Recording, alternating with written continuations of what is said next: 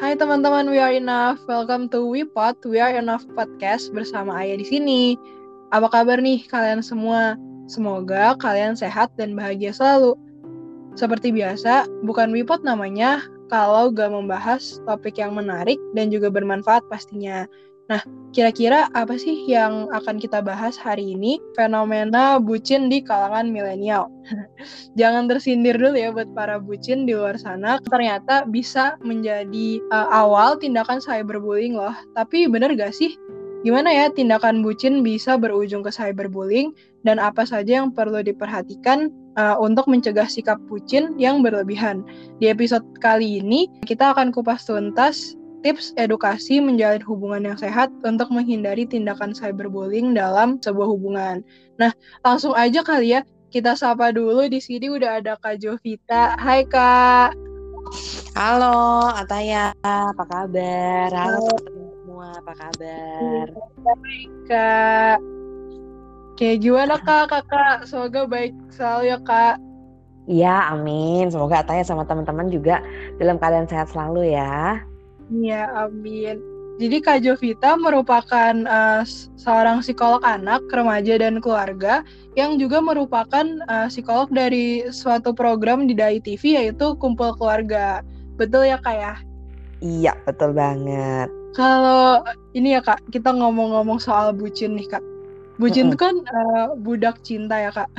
Betul menurut sekali. Kakak sendiri, menurut kakak sendiri, budak cinta ini tuh uh, suatu hal yang wajar gak sih kak? Iya, jadi bucin itu kan keadaan di mana kamu tuh lebih mengutamakan pasangan kamu, misalnya pacar kamu atau siapa pun itu yang lagi deket sama kamu, dan bahkan menomor satu uh, nomor satukan kebutuhan si pacar atau keinginan untuk bersama pacar dibandingkan uh, logika. Jadi sehingga kita itu menomorduakan kebutuhan kita sendiri demi kebahagiaan si pasangan kita. Jadi itu semua definisi bucin.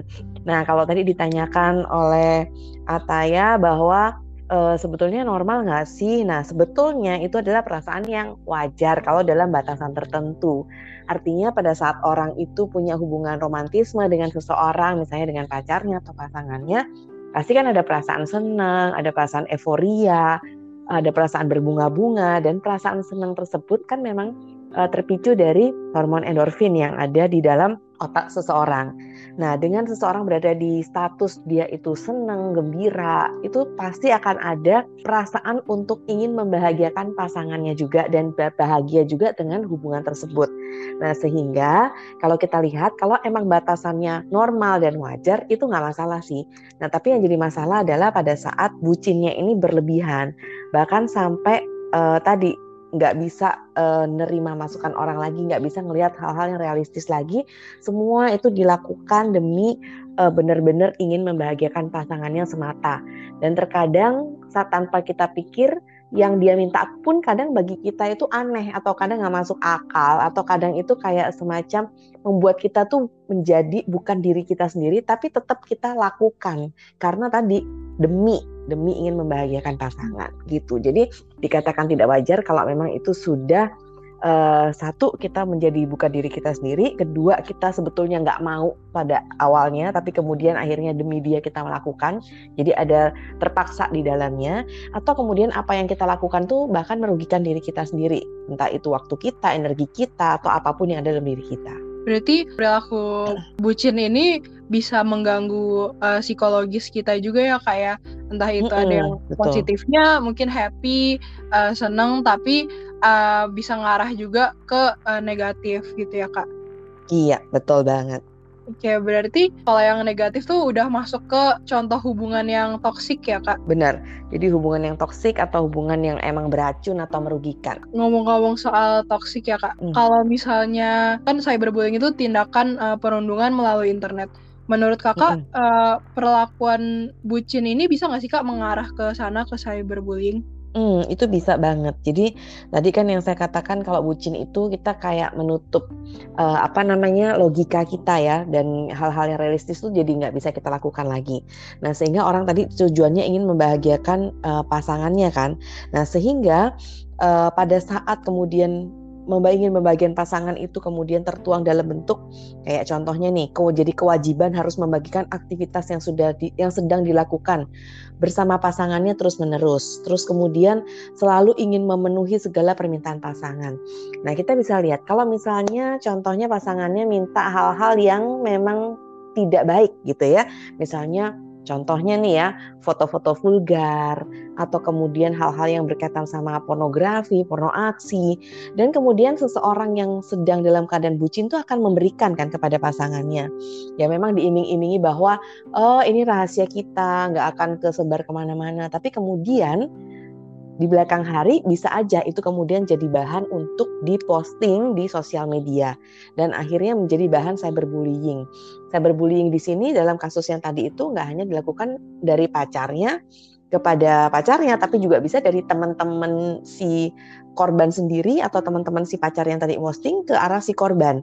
Nah, ini jadi makanya bisa membuka peluang untuk ter terjadinya cyberbullying tersebut dengan uh, apa berita-berita, foto, kemudian uh, video ataupun postingan-postingan atau tulisan-tulisan yang sebetulnya ditujukan kepada pacarnya dalam rangka ingin memenuhi permintaan tapi justru akhirnya dijadikan uh, bahan untuk cyberbullying. Misalnya contohnya jadi akhirnya uh, diposting dan dipermalukan ke mana-mana atau bahkan kadang sampai diancam. Misalnya contohnya oke okay, kalau kamu tidak mau melakukan apa yang aku minta selanjutnya misalnya dalam bentuk hubungan seksual atau apa pun itu saya akan sebarkan loh foto kamu yang kemarin kamu kasih ke saya misalnya seperti itu. Nah itu juga bisa tuh akhirnya uh, muncul dalam bentuk cyberbullying jadi kekerasan dalam bentuk uh, yang disebarkan melalui uh, sosial media dan teknologi-teknologi yang lain gitu. Nah, terus kemudian tadi juga bisa membagikan semua aktivitas yang sedang dilakukan kepada pasangannya. Nah, akibatnya kan contohnya nih, dia kayak hmm, ke mana aja atau apa pun yang dilakukan sama pasangannya itu cenderung ingin dibagikan. Nah, sehingga misalnya contohnya dia sama pacarnya lagi foto-foto nih ya, terus kemudian ada gaya-gaya yang vulgar juga dan itu diposting. Nah, itu akan memicu juga bagi para netizen ataupun kepada uh, teman-teman yang ada di media sosial tersebut untuk menjadikan itu sebagai bahan untuk bercandaan, bahan untuk kemudian membuli di media sosial atau bahan untuk dijadikan gosipan dan akhirnya juga bisa bahan untuk ya itu tadi uh, untuk mengancam ataupun membuli dia secara di kehidupan nyata maupun di maya. Seperti itu. Bener sih kak, karena aku juga sering banget kayak ngeliat case-case di media sosial yang uh, pasangan yang akhirnya mereka uh, putus, terus akhirnya mm -hmm. karena bentuk apa ya balas dendam kali ya tadinya mm -hmm. itu suatu hal yang privacy yang jadi antara mereka aja, tapi akhirnya mereka sebarluaskan dalam uh, dalam artian uh, mereka mau balas dendam, uh, lu uh, kamu putusin aku ya udah aku sebarin semuanya, bisa Betul. jadi ancaman juga ya kak, jadi takut iya. mungkin uh, ceweknya ngerasa udah nggak nyaman atau cowoknya juga ngerasa nggak nyaman. Uh, uh, tapi uh, dia takut buat mengakhiri hubungannya karena uh, takut uh, disebar dan lain-lainnya gitu ya kak. Benar banget iya. Betul sekali itu Ata iya.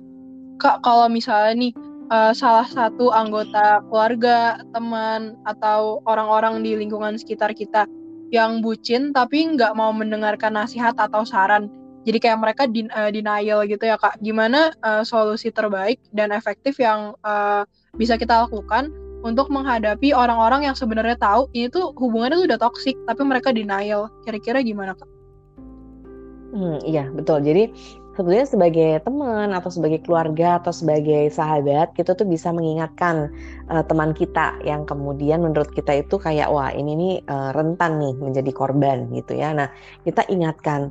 Nah, diingatkan ini caranya kan bermacam-macam bisa dengan cara kita paparkan kenyataan yang ada disertai dengan contoh-contoh yang memang pernah ada dari berita-berita, dari media sosial dan sebagainya. Kemudian kita ingatkan bahwa uh, akan lebih baik kalau kita kumpulin fakta-fakta terlebih dahulu. Misalnya contohnya nih, contohnya nih kan kemarin kamu sebarin foto seperti ini. Nah, ini kurang pantas sih kalau menurut saya.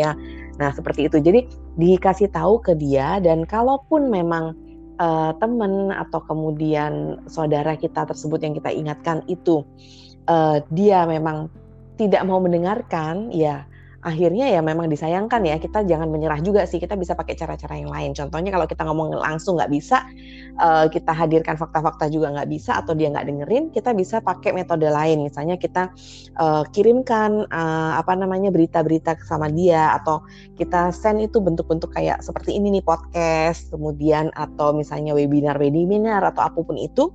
Jadi sebanyak mungkin kita uh, informasikan hal-hal yang menurut kita uh, kalau dia dengar itu bisa menggugah dia. Nah itu aja sih ya sebetulnya yang kita bisa lakukan sebagai teman, saudara ataupun keluarga. Dan sekali-sekali juga kita tanyakan keadaannya gimana, kabarnya gimana, dan diingetin lagi. Jadi ingetinnya itu yang harus berulang-ulang. Jangan bosan-bosan ngingetin teman kita. Kalau kita tahu dia emang dalam keadaan yang rentan untuk menjadi korban cyberbullying atau korban uh, atau seorang yang bucin gitu. Nah, tapi kalaupun kita sudah ingetin berkali-kali, kita sudah juga lakukan uh, sharing informasi dan apa pun, nah tapi dia tetap dengan dengan memang tindakannya dan dia tidak ingin berubah, ya udah itu berarti memang di luar uh, hal yang emang jadi tanggung jawab kita. Jadi terkait kenapa saya bilang kayak gini, terkadang kita sebagai seorang sahabat itu suka e, ngerasa bersalah gitu loh kalau emang kita ngasih tahu temen tapi temen tuh nggak nggak ngikutin gitu dan akhirnya kejadian beneran. Terus kita yang kayak rasa bersalah, kita ngeblame diri sendiri. Wah ini salah saya ya, saya bukan sahabat yang baik. Saya nggak, saya kurang keras nih ngingetin dia dan sebagainya. Enggak, yang penting kamu udah ingetin, kamu udah omongin ke dia dan bahkan kan kamu sudah papar paparkan semua kayak berita, fakta dan hmm. sebagainya. Tapi kalau dia pun nggak mau dengerin kamu ya udah itu berarti memang hak dia. Itu emang tanggung jawab dia dan kamu jangan merasa bersalah karena itu. Uh, tujuan kamu dan juga uh, apa namanya fungsi kamu sebagai seorang teman sahabat ataupun keluarga hanya sebatas itu. Jadi kasih tahu informasi tanyakan kabarnya kasih tahu berulang-ulang itu. Oke. Uh, berarti dari kita sebagai uh, teman sahabat atau keluarga kalau misalnya emang ada uh, teman kita yang mungkin mengalami hal tersebut, uh, kita kasih upaya-upaya yang kita bisa. Tapi kalau misalnya emang ternyata uh, dia nggak mau dengerin juga, ya udah itu udah kita udah lepas tangan. Yang penting kita udah ngingetin ya kak ya. Iya, betul banget. Iya. iya. Itu kalau dari segi kita sebagai teman atau sebagai hmm. keluarganya ya. Nah, tapi hmm. kalau misalnya contohnya dari teman-teman di sini ada yang merasa bahwa ih kayaknya aku udah mulai uh, kena cyberbullying nih misalnya contohnya hmm. seperti itu. Apa sih yang harus aku lakukan? Nah langkah pertama yang kamu lakukan kalau kamu udah merasa kamu jadi korban adalah kamu harus cari bantuan dari seseorang yang bisa kamu percaya. Siapa pun itu misalnya orang tua anggota keluarga terdekat uh, sahabat orang dewasa yang bisa dipercaya atau siapa pun. Yang penting kamu harus segera cari bantuan. Jadi jangan dipendam sendiri jangan diem aja gitu. Misalnya contohnya kalau kamu adalah pelajar belajar. Nah, kamu misalnya uh, bisa juga tuh ngomong sama guru BK kamu atau guru yang kamu percaya itu silahkan. Nah, tapi kalau kamu di sini merasa tidak nyaman bicara dengan seseorang yang kamu kenal, nah kamu bisa kok telepon ke pelayanan sosial anak itu di nomor telepon 1500 771 gitu. Terus kemudian kalau untuk nomor uh, WhatsApp-nya itu juga ada, kamu bisa di Google juga ada ya di 08123 8888002. Nah, kamu bisa ngobrol sama konselor profesional di situ tidak bayar dan uh, pasti kerahasiaan kamu dijamin di situ dan kamu akan mendapatkan eh, cara-cara yang apa yang harus kamu lakukan untuk bisa keluar dari uh, cyberbullying tersebut dan bagaimana cara bisa mengatasinya. Nah, kalau bullying itu terjadi di media sosial kamu, kamu bisa segera langsung memblokir akun si pelaku dan melaporkan perilaku mereka di media sosial itu. Jadi harus dilaporin, jangan diem aja. Karena kalau kamu diem aja, si pelaku itu akan merasa dia itu akan lebih punya power kan. Dia akan melakukan juga kepada orang-orang yang lain. Jadi kamu di sini punya tanggung jawab juga untuk berusaha untuk menghentikan perilaku tersebut. Nah, jadi uh, dan jangan takut di sini media sosial apa pun itu punya kewajiban kok untuk menjaga keamanan penggunanya. Jadi memang mereka itu sudah memfasilitasi kita pengguna media sosial untuk bisa melaporkan hal-hal yang berkaitan sama cyberbullying ini. Dan kamu juga perlu kumpulin dan simpan bukti-bukti yang bisa bantu kamu untuk menunjukkan apa yang sudah terjadi. Misalnya kamu screenshot atau simpan pesan yang ada di dalam chattingan kamu yang isinya tentang cyberbullying yang membuat uh, kamu tuh merasa uh, rendah diri atau kemudian kamu screenshot postingan-postingan si pelaku di media sosial atau ancaman-ancaman yang dia berikan ke kamu itu kamu harus simpan bukti-buktinya tersebut karena itu nanti perlu untuk bahan kamu laporkan. Apalagi kalau tindakan cyberbullying dia udah keterlaluan banget itu kamu bisa laporkan kepada pihak yang berwajib. Atau dalam hal ini bisa ke uh, polisi atau bisa ke badan uh, badan ini ya Basarnas Badan Search and Rescue Nasional di 115 kalau polisi di 110 nah jadi um, ingat bahwa agar bullying berhenti, kuncinya adalah mereka ini perlu diidentifikasi dan dilaporkan. Jadi jangan diam aja. Segera kamu uh, laporkan ke orang yang kamu percaya dan kalau kamu emang ngerasa eh, nggak uh, nyaman untuk bicara sama orang yang kamu kenal, tadi uh, bisa kamu bicara ke nomor telepon yang sudah saya berikan. Seperti itu. Oke kak, benar sih kak. Berarti uh, kita harus speak up ya kak. Kita harus sudah berani, mm -hmm. kita harus berani speak up kalau misalnya kita ada di kondisi-kondisi yang emang uh, kayaknya kita udah harus segera keluar gitu ya kak. Karena mungkin uh, sebagian orang ngerasa kayaknya aku harus keluar nih dari sini aku udah harus berhenti untuk berada di uh, hubungan yang toksik ini tapi takut takut dijudge orang lain. Mungkin kalau misalnya orang yang kita kenal ya kak cerita ke orang kita kenal mm -hmm. tuh takut nanti malah uh, kita dijauhin dimarahin atau gimana gitu ya kak. Tapi kita ada opsi hmm. lain yaitu ngomong ke pihak berwajib ya kak yang privasinya uh, ke profesional. Jadi uh, emang uh, privasi kita pasti dijaga 100% ya kak. Jadi hmm. teman-teman jangan pernah takut buat speak up karena uh, kalau misalnya kalian udah ngerasa toxic kayaknya nggak worth it ya kak buat kita stay gitu. Kalau kalian udah ngerasa nggak nyaman uh, tadi yang kakak bilang uh, hubungannya tuh udah beracun gitu udah uh, hmm itu udah bukan love lagi ya kak kayak lebih baik mm -hmm. ditinggalkan aja mm -hmm. oke okay. uh, eh, kalau misalnya dari kakak kira-kira ada tips nggak ya kak uh, buat teman-teman di luar sana gimana caranya uh, terhindar dari hubungannya hubungan yang toksik uh, yang berujung pada tindakan cyberbullying kak Ya, nah pertama karena tadi bahasnya juga tentang bucin, jadi uh, saya mau kasih ini dulu tips berhenti jadi bucin ya. Nah, jadi kalau hmm. kamu uh, apa namanya uh, mencintai orang lain dalam satu hubungan itu ingat jangan sampai meng mengisolasi kamu dari interaksi kamu dengan orang lain. Kalau saat hubungan itu kemudian sudah mulai mengisolasi kamu dengan interaksi dengan orang lain itu berarti hubungannya udah nggak sehat. Nah, untuk menjadi untuk apa sih yang harus kamu lakukan atau tips-tipsnya apa? Yang pertama dari awal sebelum kamu mulai hubungan itu harus ingat bahwa perlu untuk menetapkan privacy. Nah, privacy itu bahwa adalah gini, kalau hubungan sehat itu pasti ada batasan dengan siapa pun. Sama sama teman kita pun, sahabat kita juga pasti ada batasan. Apalagi ini kayak juga sama pacar atau pasangan kita. Nah, jadi bukan artinya kamu itu nggak terbuka atau menyembunyikan sesuatu dari pasangan itu enggak, tapi kamu harus tahu bahwa akan harus ada privacy. Jadi nggak semuanya itu bisa dibagikan ke orang lain atau ke pasangan kamu karena kamu bisa menjadi kehilangan jati diri kamu sendiri. Terutama yang nggak bisa nggak boleh dibagikan hal-hal yang memang uh, mengganggu kehormatan kamu. Kayak tadi misalnya uh, area-area privasi kamu atau tubuh kamu yang memang harus kamu jaga gitu.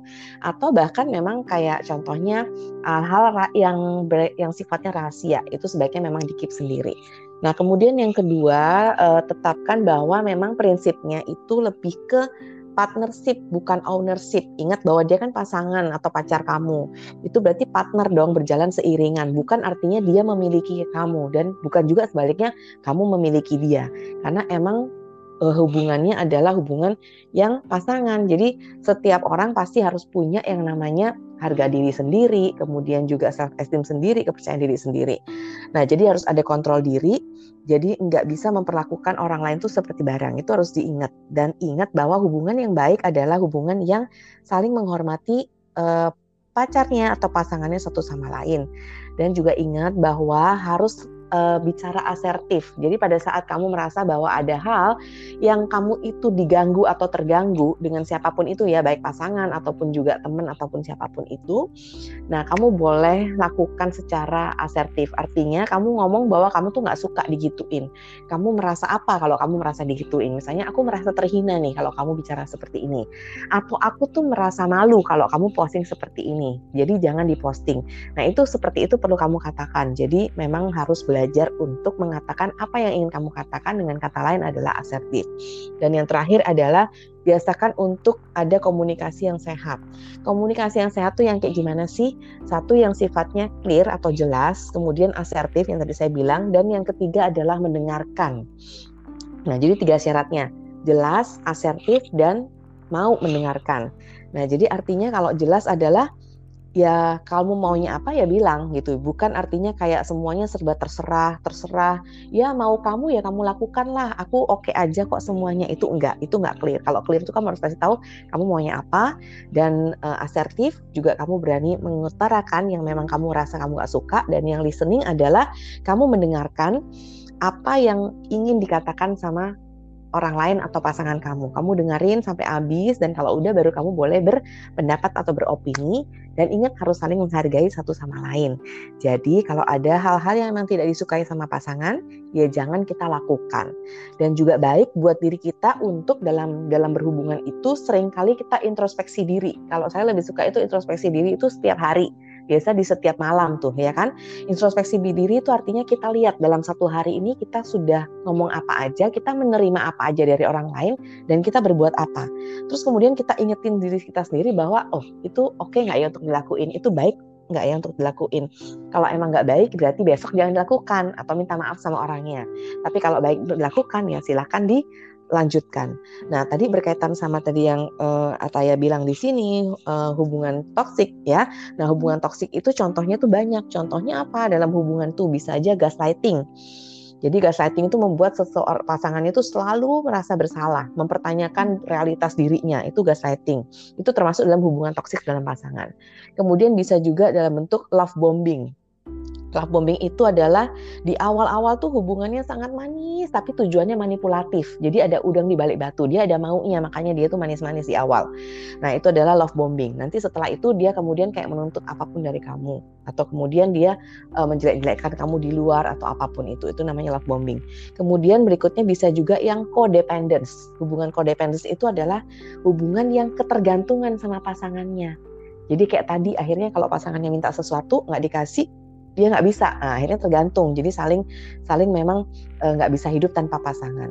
Dan kemudian bisa juga e, contohnya dalam bentuk trust issue. Jadi sulit percaya itu juga bisa. Jadi sama sekali nggak ada percayaan itu juga nggak boleh. Nah itu juga yang tadi saya sebutkan itu adalah eh, contoh-contoh hubungan yang tergolong toksik di pasangan Nah, jadi untuk tipsnya tadi, mulailah untuk introspeksi diri, komunikasi secara terbuka dan asertif, tetapkan batasan atau privacy atau uh, personal boundaries buat diri kamu sendiri. Oke, Kak. Berarti uh, tadi ya teman-teman, tadi uh, Kak Jovita udah sebutin tentang tipe-tipe hubungan yang toksik itu seperti apa, yang ada trust issue dan lain-lain. Dan uh, buat tipsnya, kalian eh, nggak uh, boleh jangan ownership ya kak. Harus partnership ya. Jangan merasa Bener. memiliki dia punya aku aku punya dia gitu. Jadi um, ya kalian bisa harus tahu batasan-batasannya dan jaga juga uh, harga diri kita ya kak. Jangan sampai uh, kita merelakan semuanya termasuk harga diri kita cuma buat um, perasaan yang mungkin lagi berbunga-bunga ya kak pada saat itu. Benar. Benar banget tuh Ataya Oke, okay. kalau gitu um, thank you so much nih kak. Kayaknya mungkin itu kali ya kak yang mau aku tanyain ke kakak hari ini, pengen aku diskusin sama kakak hari ini. Ini mm -hmm. uh, serius, uh, uh, jadi ini insightful banget dan mungkin bermanfaat juga buat aku dan teman-teman uh, yang lagi dengerin sekarang buat kita terapkan uh, ke depannya. Semoga hari apa yang kita diskusin hari ini tentang tips dan informasi buat mencegah hubungan bucin atau budak cinta yang toksik dan bisa uh, mengarah ke cyberbullying bisa jadi hal yang bermanfaat buat diterapkan ke teman-teman ke depannya. Dan yang Amin. penting uh, jangan jangan pernah takut untuk speak up ya kak. Ini yang pengen aku highlight jangan pernah takut buat Betul. speak up teman-teman. Karena uh, iya kalau kalian ngerasa udah uh, ngerasa butuh bantuan uh, segera cari bantuan ke orang-orang yang tadi ya kak paling kita percaya atau emang bantuan profesional. Hmm. Jangan lupa juga dicatat yang tadi nomor-nomor penting yang udah disebutin sama Kak Jovita juga. Hmm, ya. Betul. Sekali lagi Thank you so much ya Kak udah ngeluangin waktunya buat diskusi bareng di uh, We Are Enough Podcast hari ini. Semoga iya. Uh, iya kita ngobrol bisa ngobrol-ngobrol lagi di lain kesempatan ya Kak. Amin. Semoga masih ada kesempatan lagi ya. Terima iya. kasih loh buat Ataya yang sudah uh, apa menyelenggarakan podcast ini dan semangat ya teman-teman yang lain ya. Tetap sehat dan juga tetap ber apa namanya beraktivitas seperti biasa dan juga saling mengingatkan tentunya para sahabat dan keluarga kita. Iya, amin. Oke. Kalau gitu, uh, sekali lagi thank you Kak. Kalau gitu aku Ayah pamit undur diri. Sampai ketemu di episode Wipot berikutnya. Together to Stop Bullying, Today to Free Smile. Thank you Kak. See you teman-teman semuanya. Thank you. See you Ataya. See you teman-teman semua.